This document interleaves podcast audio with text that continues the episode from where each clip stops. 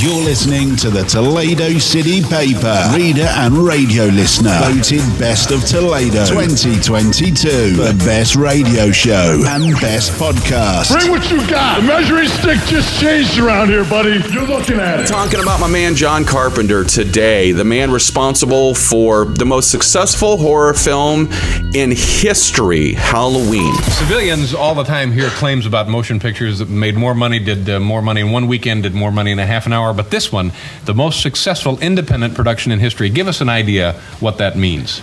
The movie cost three hundred thousand dollars to make, and it made seventy million. Anybody who is a fan of not just film but the art behind it appreciates this man and loves his work and will talk at length about how great he is not just as a filmmaker but also as a composer now there's another style of of uh, musical composition kind of max steiner-esque He's the kind of uh, he's the king of Mickey Mouse. Mickey Mousing is that you emphasize every movement on on the screen. And then it was in King Kong is a perfect example of a score that Mickey Mouse's boom, boom, boom, boom. Every move is hit with with music, and that's also great. The King Mickey Mouser nowadays, I would say, is probably John.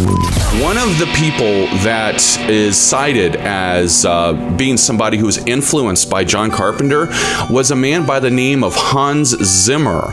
Yes, the Hans Zimmer. If you're into classical music and film scores, you know who this man is. German film score composer and music producer. He's won two Oscars, four Grammys, been nominated for three Emmys and a Tony, and Zimmer was also named on the list of top 100 living geniuses. It's published by the Daily Telegraph in 2007.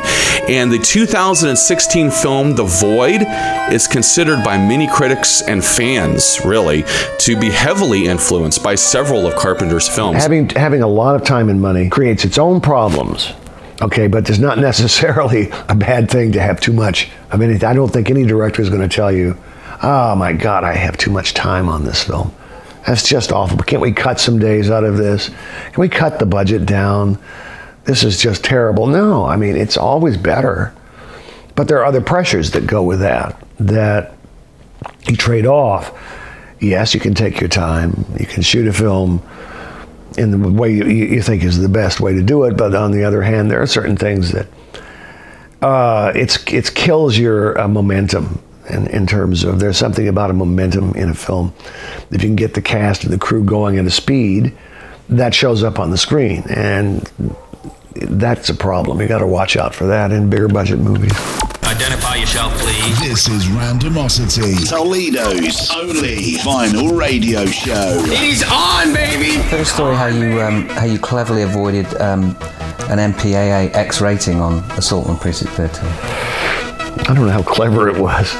Well, we had a scene where a little girl gets killed with a with a gun, and it's pretty horrible at the time, explicit. I don't think I'd do it again, but I was young and stupid.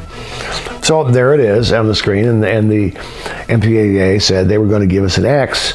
So the distributor of the movie, Irwin Yablans, suggested just cut it out. We'll show it to the MPAA, and then we'll just let it go as it was.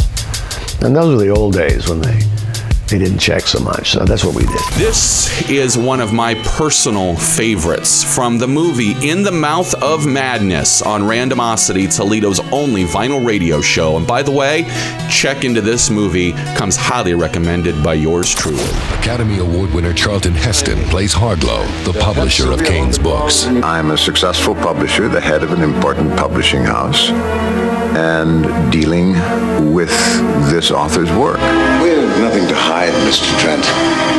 I desire only our fair share if Cane is dead, or our property if he's alive. Julie Carmen plays Linda Styles, the publishing firm's top book editor. Cane is a billion dollar franchise. He's a tentpole to this company. Cane's writing has been known to have an effect on his readers. I need to know if he's alive or dead, and I need that book. We've delayed publication as long as we can. Look at this. It's a map. Together, they go on a supernatural journey. We're not talking about reality. We're talking about fiction. It's different, you know? A reality is just what we tell each other it is. This is Randomosity. This is Randomosity. Toledo's only vinyl radio show. Vinyl radio show. Radio show.